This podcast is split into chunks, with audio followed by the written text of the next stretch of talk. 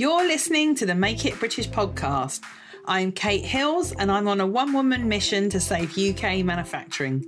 I invite you to join me each week when I'll be sharing the stories behind some of the best British made brands and UK manufacturers and offering you advice and tips on making in the UK. So let's get on with today's show.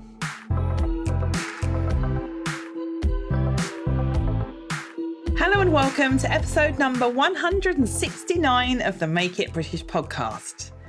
On today's episode, we're being joined by makeup artist Phyllis Cohen, who is also the founder of a business called Facelace. This conversation with Phyllis was so fun.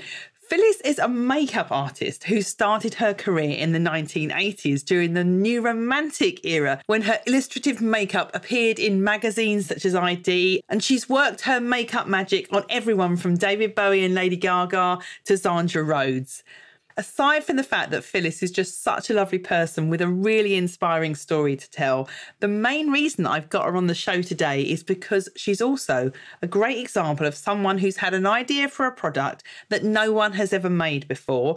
And through sheer determination and meeting the right UK manufacturer at the right time, she was able to get her idea to market. Her face lace, if you've not seen it before, is something to behold. It's elaborate makeup designs which can be applied in just a few seconds. They look really precise and symmetrical, and they stay perfect until the wearer peels them off. The original designs that she did look like lace, hence the fact the name Face Lace. But other pieces within her collection include things like Swarovski crystals encrusted on them, pearls, and holographic material as well. Now, in this conversation, we not only talk about how Phyllis developed her product with a UK manufacturer, but also about the terrible troubles she's had with copycats selling her products on Amazon and eBay and how she's overcome some of that counterfeiting that she's experienced. I will put some pictures of Phyllis's face lace in the show notes for this podcast, which you can find at makeitbritish.co.uk forward slash 169. I hope you enjoy this conversation with Phyllis Cohen as much as I enjoyed speaking to her. Here you go, over to Phyllis. Phyllis, thank you so much for joining me today. Thank you. I have been I've been so looking forward to this chat with you. I am Aww. really excited. You're my first makeup artist on the podcast.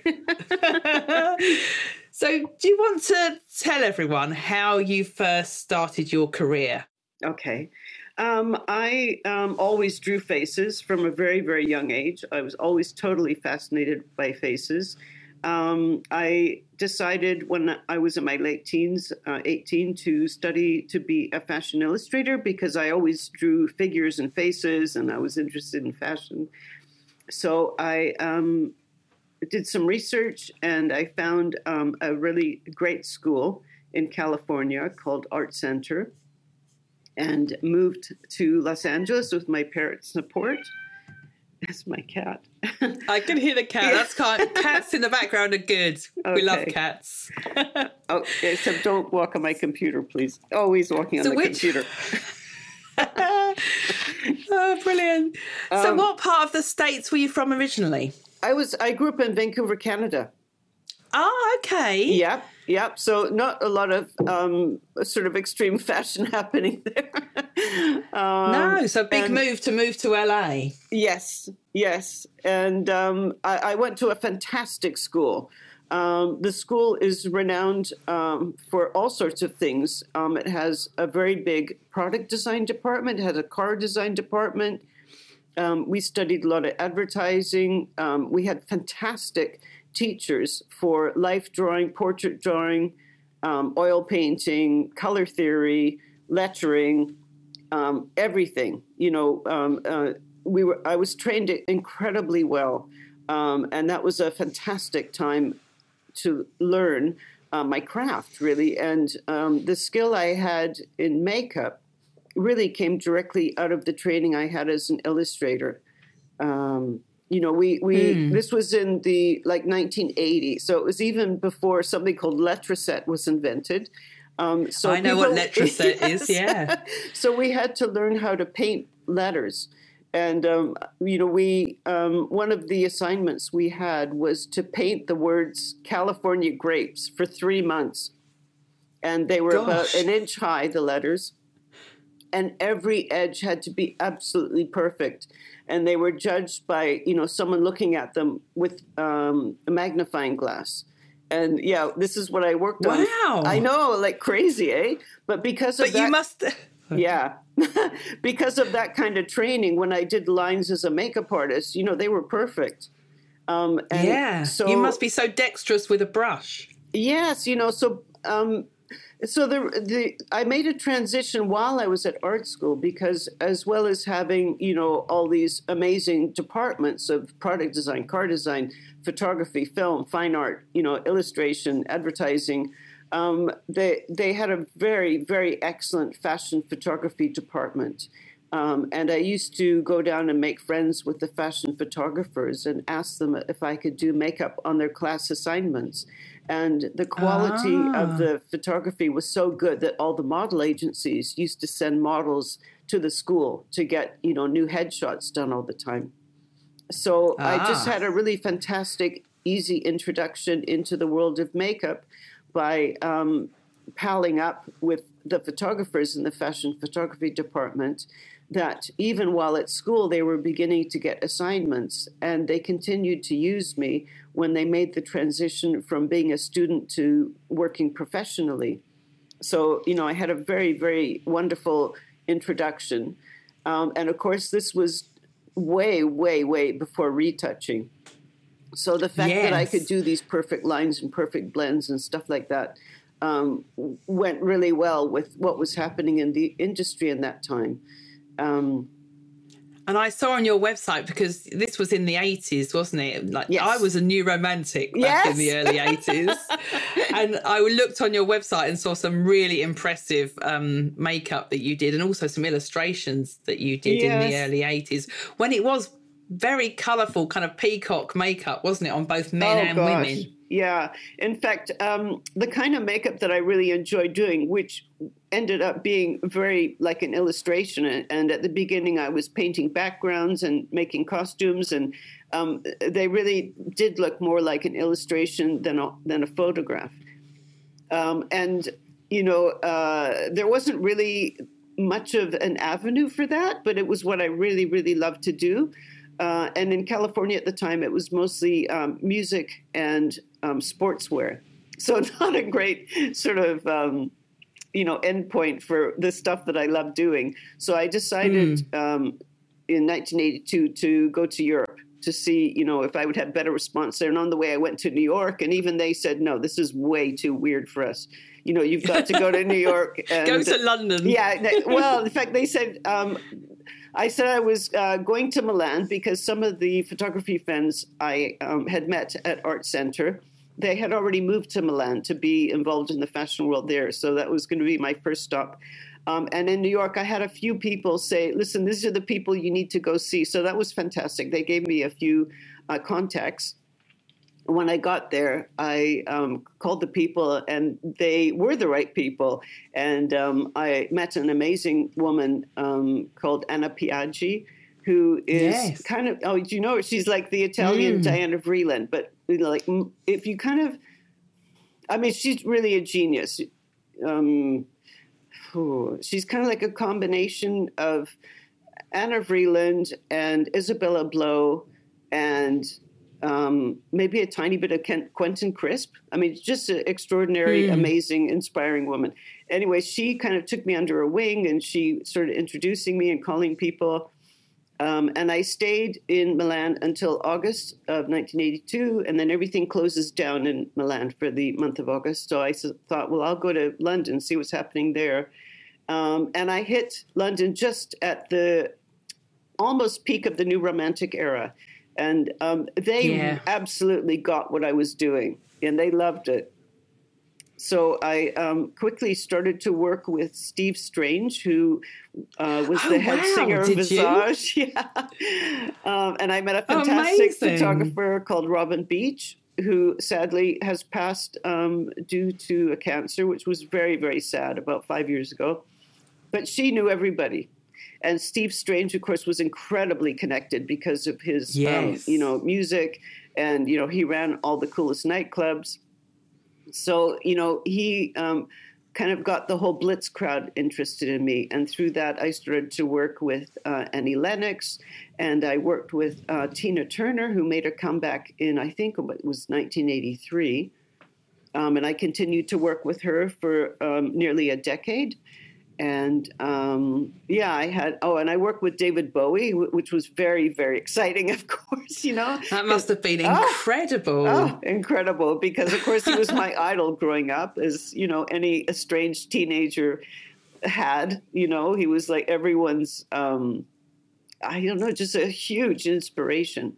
You know, to embrace your otherness. You know. Yeah, and to have been in involved in that whole blitz era because I was a was a teenager, so I could only kind of look up in awe, and I never got to go to to the blitz because I was just a bit too young, and my yeah. mum wouldn't let me go. Um, so that must have been really fun to be in, involved in all of that. Yes, I mean, I, I just missed the Blitz Club as well, but I did go to the WAG Club quite a lot.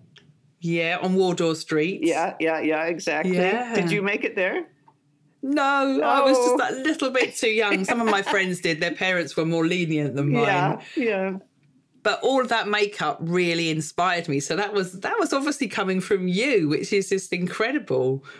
Well, so, I can't uh, take what... all the credit. um, in fact, um, you know, when I first came to London, I had uh, discovered through meeting my photography friend Robyn Beeche that uh, the makeup artist who had done a lot of uh, Steve Strange's original makeup uh, for Visage, in fact, the video Visage, which is amazing, mm. um, yeah. is a really super talented makeup artist called Richard Sharah.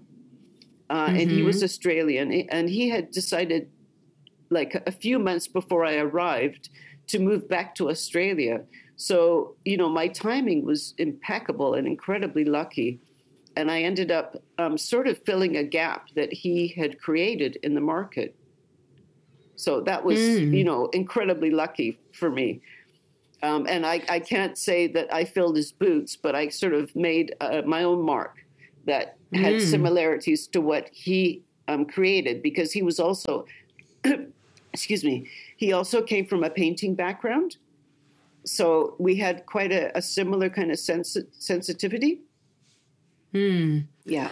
So, at what point did the the, the face lace start taking shape in terms of being something that you applied to the face other than just your traditional cosmetics? Yes. Um, well, um, ever since even the 80s, I mean, still we're talking about absolutely no retouching happening except, you know, mm. um, like tiny bits of airbrushing and like maybe by a paintbrush. Um, but it always didn't look good, so people preferred not to use retouching. Um, you know, our retouching was pushing the film half a stop, and of course, film, film, not digital film. Yeah. So it, that basically retouching was um, increasing the exposure by half a stop. That was retouching. Um, so, um, you know, it took a long time to do makeup because it had to be so perfect. And same with hair you know, so we were taking like four hours. I was doing like four hour makeup jobs. The hairstylist was taking uh, five or six hours. So we, we weren't even taking the first Polaroid until like 5 p.m. in the afternoon. Gosh. Yeah, I mean, crazy. But that was, it was actually normal. Um, but then I think, you know, um, people started to rebel and say it was just taking too long.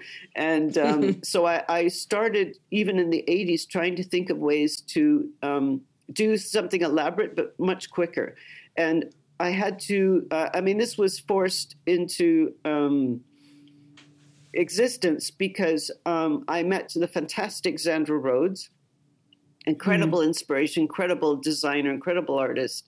And she asked me to do uh, her fashion shows. And of course, I had this um, desire to do really elaborate stuff, but I had like 18 models to do so I started to uh, play around with latex and beading because, of course, you know, her clothes are so beautifully beaded, and um, you know, she creates all her own silk screens for the fabrics.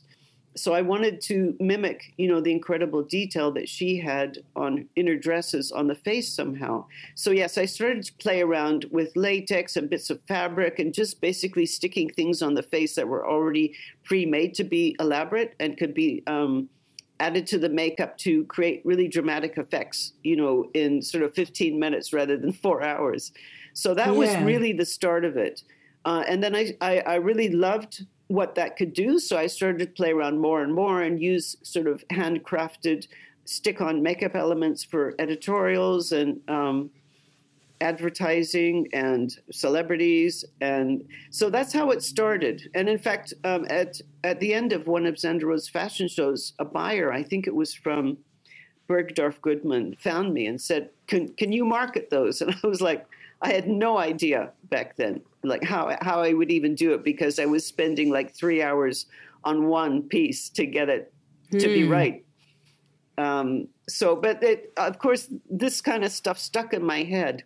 Yes, I was asked to do um, a campaign for a cosmetic company called Miners Cosmetics, mm. and hmm. they asked me to do um, signs of the zodiac. So they wanted a 12 month campaign that ran in a magazine called Looks Magazine, I believe. I remember, yeah. yeah. and um, so, yeah, we started, I can't remember which astrological sign we started, but it was a 12 month campaign. And these were the ones that were sort of like four hours for the makeup, six hours for the hair, Polaroids at five or six. You know, the photographer would have done a whole other job by the time we finished the hair and makeup. Uh, and after the first few came out, um, you know, they began to get a lot of letters saying, you know, people liked it. Um, but one of the letters they got, which of course is the one I remember, is that somebody wrote in and said, you know, I could never do this um, you know, I could never recreate this. And, and they kind of felt that it was unfair to show this kind of stuff because, you know, it's just impossible for like 99% of the population to be able to recreate yeah. it. And that kind of stuck in my head too.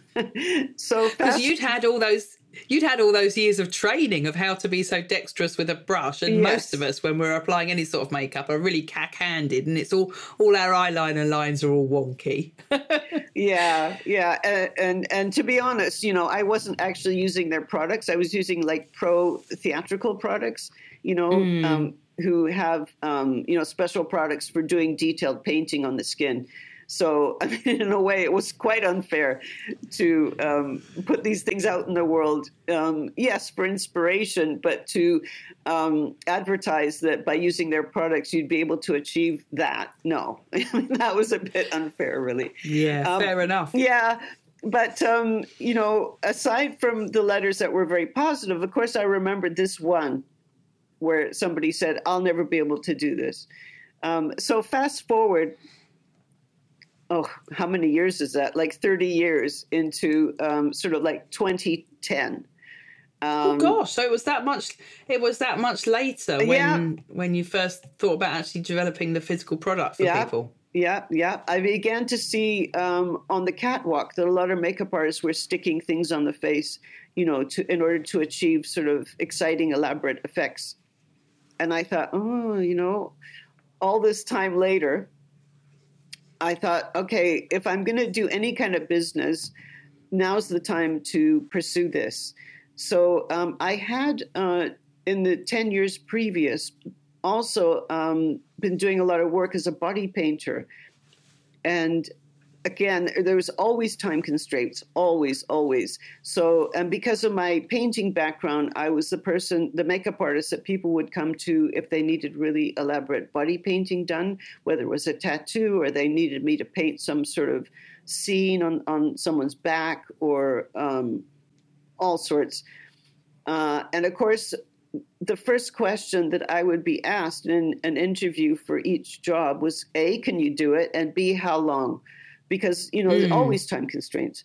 Um, and one of the projects I worked on was uh, for a fantastic art director called Storm Thorgerson, who um, was the head artist for Hipgnosis, who did all the album cover art and all the art for Pink Floyd.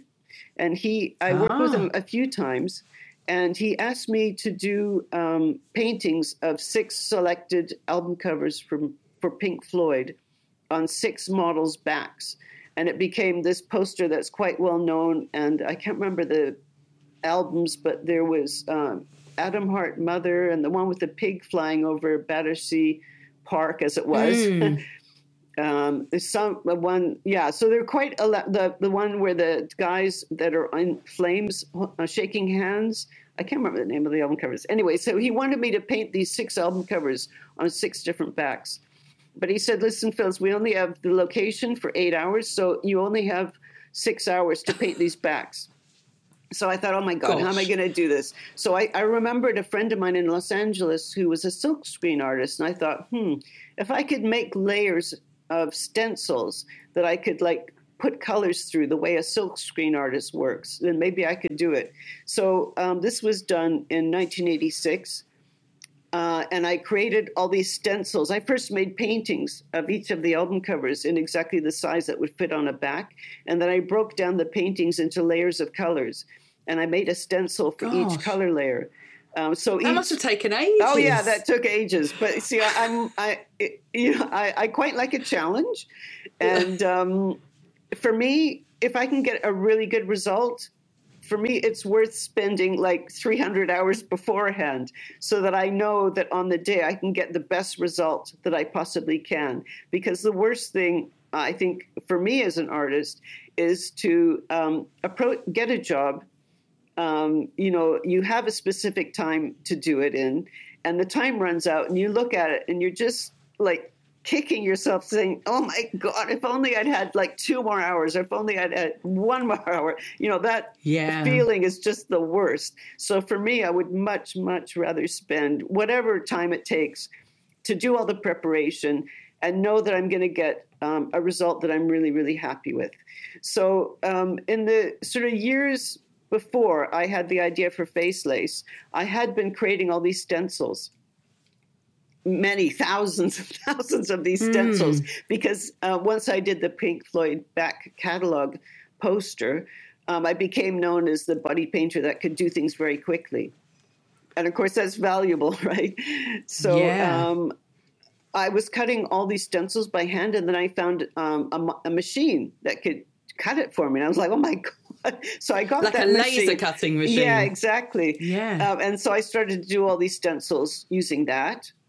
Uh, and then I kind of put all the these ideas together because this cutting machine could make these really um, elaborate and delicate shapes.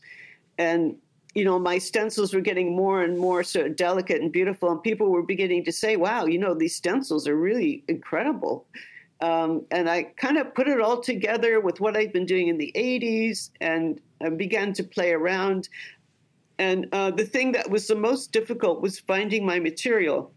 Because, of course, something like it exists in the signed vinyl industry, but mm. um, of course, that's not hypoallergenic. So I had to find um, the hypoallergenic adhesive to use and then find all the top layers separately and put it together. And that took like about a year of research. And um, I, I mean, I, I, really didn't have any idea what I was even looking for. So the first thing I ever searched on Google was something like, what do you call putting two layers of material together? I mean, that's how um, naive I was about the whole process. Um, yes, because you were basically inventing a product that didn't exist. Yes. And you weren't coming from a manufacturing background. No. Which is, so Google is the first place that a lot of people start. Yeah, and thank God for Google. I mean, if I'd started in the '80s, I don't know what I would have done. Yeah. yeah. So what happened next? Um, so I, I, after like a few hours research, I, I realized okay, that's called laminating. And then I, I started to look up, okay, what are people that do laminating called? Okay, like a few hours okay, they're called converters. Okay. So and then Brilliant. I so then I started I got a list of converters and I um, emailed about 50 of them and I asked the question can we, is there a way to make a hypoallergenic version of signed vinyl? And um, like 39 of them just didn't uh, answer back. Reply. Eight of them yeah. said, no, it can't be done. And one of them uh, emailed back and said, "Yes, I think I can help you work that out." And that was um, a wonderful company in Wales. Shout out to ABM and Cyril and Gareth Bowden who uh, have been there oh, for amazing. me. Yeah, no, I still use, uh, and they helped me work it out. With the aid of the cutter company who I was sending samples back to. So I had this sort of three way thing going that, you know, they were trying different adhesives for me. And I was, you know, putting, they were putting top layers and bottom layers together. And we were sending it to the cutting uh, factory, and they just thought I was completely mad because, you know, sign vinyl, um, the adhesive is not so sticky, whereas mine is really sticky. But that's why it works mm. so well because it's super, super, super sticky um, yeah, so the cutting company just thought I was insane, and they just kept saying, "This is not going to work. It's not going to work." And I'm going, "Yeah, it's working. It's great." And they're like, "You're completely crazy." So um, yeah, we launched the first collections with um, me and my team that I had trained, actually like using um, you know a very large version of well, you know, a, a sort of cutting machine that we could do sort of like hundreds at once. Um, well, over a but day or so. So we were kind of hand producing most of the ones using the cutting machine and then like hand removing all the parts that were waste, right? Mm. Um, uh, but then I, um, it, it made a, a sort of um, um a lid on how much we could produce, you know, because um, yeah, we, we because you were doing it all in house. Yeah, exactly, hmm. exactly. Mm. Um, and then we started to look at who might be able to help us, um, and especially, um, yeah, we we began to get interest from people who wanted to do private label versions. So a few years ago, we began to work with UK factories. Um, and they were very, very willing to, you know, do the hard work with us and do a lot of trialing it wasn't easy. You know, they had to figure out how to strip the waste, which we had been doing by hand. Um, and, mm. you know, some of the designs were just way too complicated. Um, and that's why we still do some of our designs by hand and some of them by factory. And of course, the oh, ones. really? You still do some of them by hand? Yeah, yeah, yeah. Because some of them are like five layers, um, precisely layered on top of each other. And I mean, yes, we could probably find um, a factory method to do it, but it would be very expensive, you know, to work that out. So, mm. um, yeah, some of them we're still doing by hand and some of them we're doing by factory. And yeah, so it was always my dream to be able to um, get them done in, in Britain because at the very beginning, I did find a company that was doing like nail decals and um, they did some samples for me and, and, yes they were cut well but uh, the quality of them in terms of their adhesion and the way that they worked on the skin was was really not good. And you know they they were so um, persistent. They kept saying yes, but you know you can make it cheaper. And I'm going yes, but it doesn't work. And, no, it's yeah, not about the price. It's about the quality. Yeah, exactly. So um, I always knew that that option was there, but I just was never happy with it. Um, and I did try to get one factory uh, in the Far East to work with my adhesive, and it just it was a huge mess because they just couldn't do it properly and they ended up having to get a team of people to do it by hand and they got really fed up and so they only fulfilled like a third of the order and even within that really? third of the order they filled half of them were, you know, pieces missing or pieces put upside down, and it was just oh, forget it, you know, it's like a mess. so, you, so that's interesting. So you started off by finding these UK manufacturers that helped you develop the ideas, even though they thought you were crazy. Yeah, which I love. And then when when you went to to China to try and thinking that that might be the route to go down but that didn't work out then. So just tell me a little bit more about about that. There are people that make um, stuff like nail decals, you know, that you stick on your nails. Yeah, I know. Yeah, yeah. and, and there yeah. was also a company that was doing eyeliners. Um, but I think what they were doing, they were sort of punching out the whole thing and then applying adhesive afterward, which of course would make it much easier, right? But the adhesive that yeah. they were applying was not effective, you know. Um, I guess because it was like a spray on adhesive rather than like an actual layer of adhesive.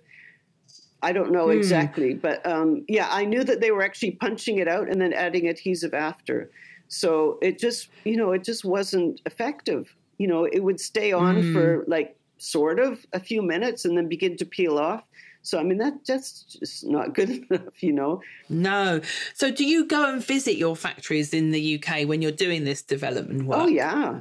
Yeah. Yeah. I mean, unfortunately, brilliant. not during lockdown, but um, definitely uh, before lockdown. Yes, absolutely. And, you know, it's Mm. so fantastic to be able to sit across a table from a technician and to hear, you know, what works for them, what doesn't, like little tweaks that we have to do. And so I can keep that in mind for designing the next thing and the next thing and the next thing and the next thing. Mm. So, for those people listening that may not be aware of what exactly what face lace is, do you want to describe what your product looks like? Because people might be thinking, what is this crazy stick on stuff that she's talking about with adhesive? Why would I want to stick that on my face? Um, so the first collection that I brought out was just um, just very elaborate designs in black. Um, and of course, our product is called Face Lace because the first designs did look a bit like sticking, you know, very, very intricate black lace on your face. Um, But then our customers started to say to us, "Can you make them in colors?" Um, and this um, created a bit of a challenge until I found this amazing top layer um, which uh, what do they call it? I think it has quite a few different names. I think it's called dichroic. Um, so it has this amazing color shifting property that you look at it from one way, it looks pink. You look at it from another way, it looks sort of yellowy green. You look Oh, at it, yeah, I know, yeah. Um, so we found that, and, and we started to make quite simple designs out of that, and that was a huge hit. Uh, and in fact, it was used by many, many uh, pro makeup artists working on celebrities um, because, again, it's quick. And on stage and, and on video and photography, it just looks really thrilling. You know, it looks like you have diamonds on your eyelids, basically, but it's just this little, little tiny strip of this amazing material that's just uh, stuck around the eyes. So, um, so we, we do everything from quite elaborate designs to quite simple shapes that just add. Um, it's like if, if it's like if you had a makeup artist that came to you and was able to spend five hours painting an intricate design on your eyes um, with eyeliner, yeah, with an eyeliner brush in black.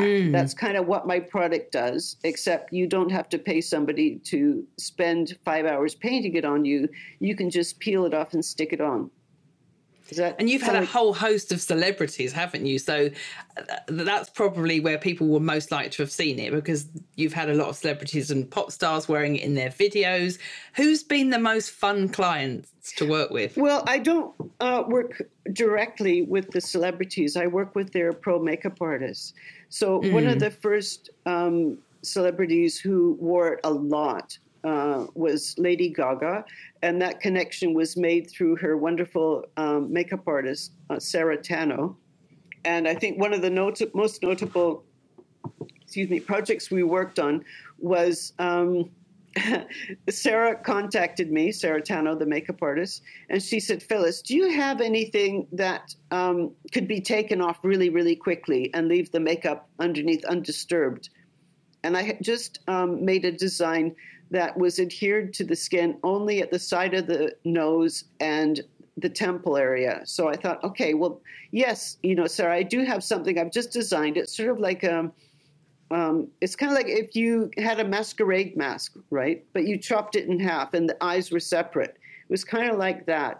And she said, Yeah. okay. And I showed her a picture. She said, okay, can you cover it with crystals for me? So I was like, okay. so this was probably, challenge. yeah, uh, this was probably like on a Friday. And she said, okay, I need it in LA next Saturday at the absolute latest. So, you know, over the next few days, I was doing these variations and sending her pictures and back and forth and back and forth and back and forth and, you know, color changes and, you know, doing all these, you know, trials back and forth, and back and forth. Finally, on Wednesday, she said, okay, this is the one I want. Can you do like 10 of them? So, like, we stayed up all night Thursday. We got them sent off on Friday. I mean, this is really tight, right? By FedEx because That's it's the the, only industry, thing. though, isn't it? The music industry. Yeah, uh, yeah, exactly. Always yesterday they want it. Yeah. Um, and so um, I, I knew that she got it. I mean, we were just like, like practically like having heart attacks, right? Like, is it coming? Is there are you going to get it? So I knew she got it like Saturday afternoon, and it was uh, for her super for Gaga's Super Bowl performance in 2016, I believe, or 2017 And um, uh, you know, you send these things, and then you never know if it's actually going to be used. You know, because uh, with celebrities, Yeah. and I know from my own experience that sometimes you'll make all this stuff, and the celebrity will just go, you know, I'm just not feeling it. You know, so we're just going to leave it. So I didn't know that it was going to be used. So um, I thought, okay, I'm going to watch Twitter. I'm going to like, you know, see what's happening on Twitter because that's the most immediate social media, you know, to sort of keep Yeah. track of what's happening. So I think I stayed up till like 3 a.m. on the Saturday of the Super Bowl, like halftime uh, performance. And at about 3 a.m., I start, uh, people are tweeting, you know, what she got in her eyes? What she got in her eyes? I was like, yes, yes. Oh wow! And of course, millions of people watch the Super Bowl in the states. Don't Yeah, they? exactly. Worldwide. And the thing that was really satisfying is that um, so this whole Super Bowl performance lasted, I think, for about nine minutes, perhaps. And after the first sort of four minutes, she goes off stage just for a minute and she comes back to her piano. She doesn't have these sparkly things on her eyes. Now, a lot of people won't notice it, but all the makeup artists are like, what?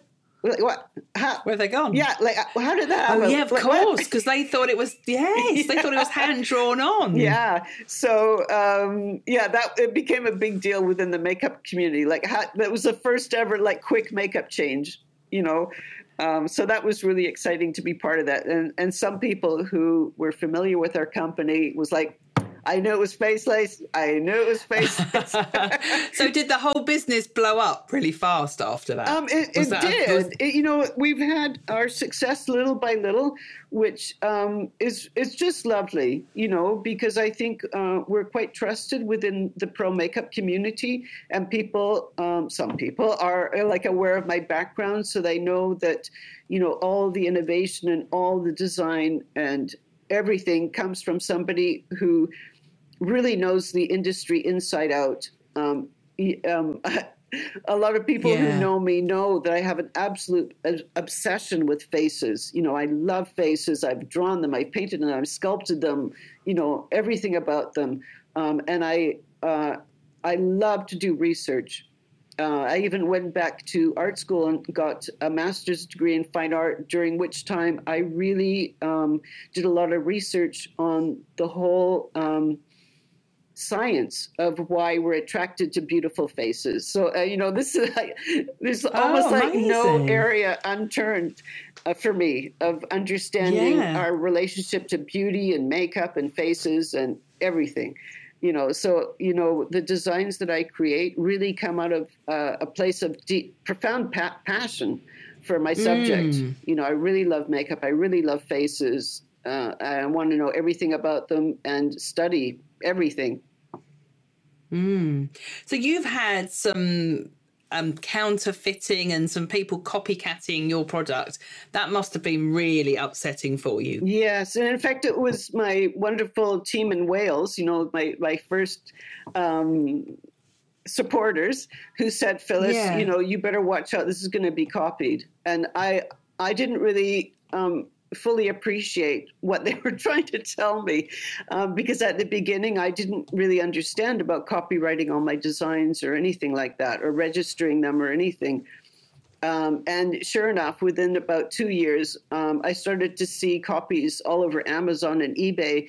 And, you know, I mean, it is really depressing um, when they're using your photos, um, they're using pictures of your design, they're using all of my press to sell their Gosh, products. Gosh, they're using using your oh, images Oh to gosh, sell all the their time. products. all the time.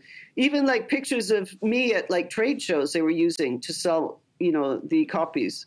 I mean, just And where were they making these counterfeits? Not in your UK factories. Oh no, no. I mean, somewhere in the Far East, but I don't know where exactly because you know it's so difficult to find these people. So I mean, we did spend about a year trying to um, shut down what all the copies that we could find on Amazon, but it's really exhausting work. You know, I mean, when we did get Amazon to cooperate and um, you know remove uh, someone who was infringing our designs, um, they would just pop up again a week later under a different name and you know re-register everything. So it just became really really frustrating. Um, but we did have a proper, uh, a really big problem with an American cosmetic company um, who uh, copied our designs, and um, you know we we had to take them to court, and that was um, after about a year long battle, and they had literally exactly copied our designs. Um, and we did win that case. And I think that that did um, scare some of the manufacturers not to do that again because they must have got into a lot of trouble. Yeah, I mean, I saw that you're a member of ACID. Yes. Um, to to kind of encourage people. I think that's great that you've got that on your website. Absolutely. It, it's really shocking in this day and age that people will, especially you know, recognise companies like you just mentioned, will copy, you know, artists like yourself and people that make products with no scruples whatsoever. They have no shame in copying an original product from someone. Yeah, well, um, I did go to a really interesting um, uh, IP conference in Brussels. And I'm honestly, the stories I heard were really shocking, and they made my story seem really insignificant. Um, so, I mean, obviously, it's a huge, huge global problem. And I mean, you know, I did speak to people from uh, huge companies, and they said, you know, I mean, if you can, um, you know, do worldwide IP registration on a few products that are really key to your brand. Otherwise, you just have to just try to be better. So, I mean, that yeah. was really my mantra to try to be better. So, we started to do, um, you know, designs that had multiple layers and, you know, combinations because I know that is more difficult, you know. So, those are the ones that we do by hand. Um, and then we also do ones that, um, you know, uh, are very particular to us. So I think by uh, having this combination, and also we, um, you know, because of this combination of the way that we work, that we do some by hand and some by factory, um, it allows us to be able to produce a lot of designs. Um, and of course, now I register everything. I register everything in the EU, UK, and uh, America. You know, so and, and they, yeah. I haven't really had that much problem since I've been registering um, all my designs with the IPO offices, you know, in the EU, UK, and um, America. So I don't know if that is was the answer, but certainly it has stopped for the yeah, most part. Brilliant. You know, they still copy um, my very first original designs, which I didn't have enough sense to copy right from the beginning. Uh, but as far as new designs, they don't really copy them. So they almost know which ones they can go after and copy. Yeah. By copying the ones yeah. that aren't registered. I, I mean, isn't Shocking. that interesting? So somebody must mm. they must pay attention to that. So I would really recommend to everybody, you know, who's a designer. I mean, not I'm not an expert at all. But from my own experience, for sure, when I started to register all the designs, the copying really um, diminished hugely. Interesting. So, Phyllis, you've been through quite a journey here in developing your products, right? From that first time you got onto Google and started kind of doing that research about what the heck it was that you were going to try and you know how you were going to turn this into a, a commercially made product what advice would you give other creatives who had ideas for a, an unusual product about where to start and how to oh, develop gosh. their products well first um, not to be afraid because honestly um, if you ask somebody who has known me for a really long time, um, if if they thought I could do this, they would go, "Phyllis, are you kidding?" um, you know, because um, you know, and it's really interesting. You know, a few friends of mine that you know I hadn't seen for a while. You know, and I said, "Oh, I started a business." They were like, "Really, you?" because I am a bit ditzy, and you know, I have this like crazy creative brain that doesn't think in a linear style. It thinks very laterally. Um, but you know, there will always be people who can help you. You just have to find them you know and and generally yeah, that's so true yeah and generally um, people if you find the right people, you know, they, they quite like a challenge. And that was, I think, why, you know, my contact in Wales, I just found somebody that liked a challenge. That's mm. it. You know, he was like, oh, this is a good challenge. I think I'll get involved in this. And, and that's all you need is Brilliant. the one or two people to say, yep, I'm gonna I'm gonna go for this with you. I, I want to see if this works too, you know. Yeah, he'll uh, go with you on that journey. Yeah, yeah, absolutely, absolutely. I, I, really had, you know, very little business sense. In fact, I mean, to be honest, like none.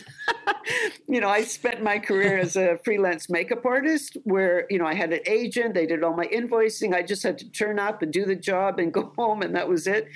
So to actually start a business was quite challenging because there was so much mm. I didn't hmm. know. Um, and I work with a fantastic, fantastic business advisor now called Rebecca Coots, and she's the one that has helped us. Um, secure private label commissions and we've done some fantastic private label commissions we're working on new ones you know so um, again uh, and i found rebecca through the ukti which is the UK Trade and Industry Board, and they recommended I go to these business development sessions, and you know, so there, there's stuff out there, and like the British mm. Library has fantastic resources, so you know yeah, there is stuff out there to help people, uh, and uh, yeah, it takes a lot of work, uh, but it's really exciting. I mean, I'm so glad I did this now you know, because it's given me so much confidence that I could actually do it. I mean, with a billion mistakes. And um, I remember hmm. at the beginning, it, it did feel very frustrating because I felt like I wasn't getting anywhere. But in hindsight, uh, I think, thank God, it took much longer than I wanted it to because it made me slow down and think much more carefully about each decision I had to make along the way. I think that's interesting that you said that you felt like you know you you had to slow down a bit and take your time because that's so true. I think so often people try and develop a product and they want it on the market like yesterday, mm. and actually to develop a really fantastic product and and have great relationships and partnerships with your manufacturer, you do need to take it a step at the to- a time. Yeah, and listen to their advice because if you try and rush something and do too much right at the start, it it can almost you know be the the whole business will will not work because you've tried to to take too many steps at once. So I think that's that's really great advice. What's been the hardest part of your whole journey? Mm, I think learning how to run a business.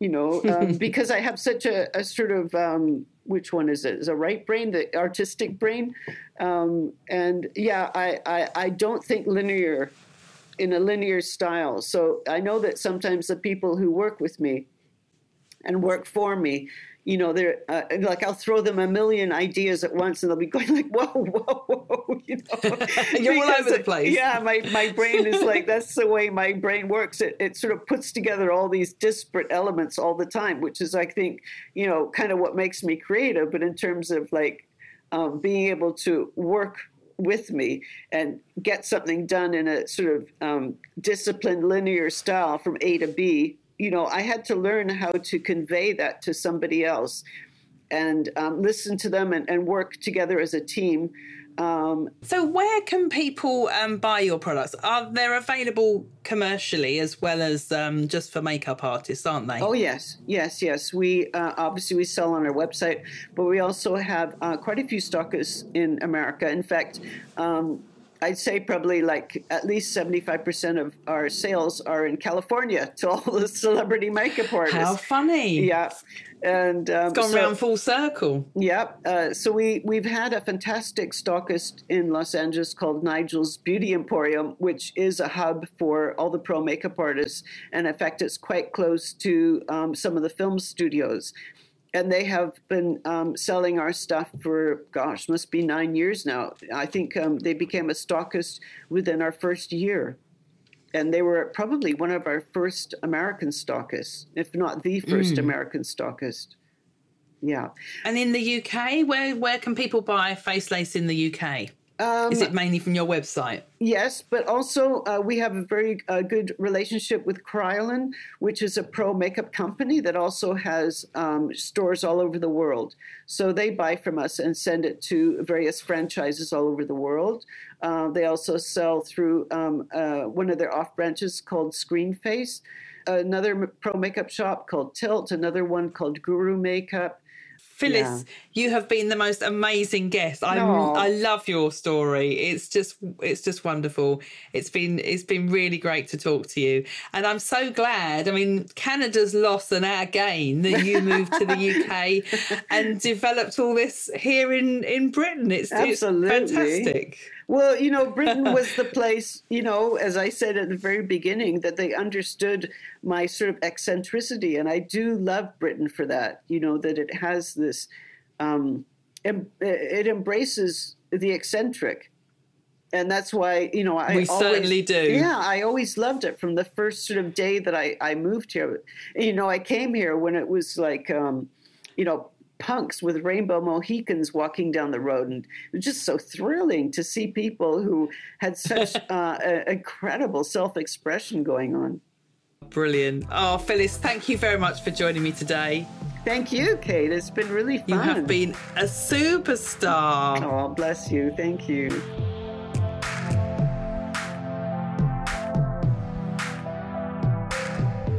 Thank you for listening to this episode of the Make It British podcast. I make an episode every Tuesday and Friday, plus there are bonus episodes occasionally. So make sure you subscribe in your favourite podcast app. And if you're looking to find British made brands or UK manufacturers, check out the directory on the Make It British website, which you can find at makeitbritish.co.uk forward slash directory. Thank you for listening. Bye bye.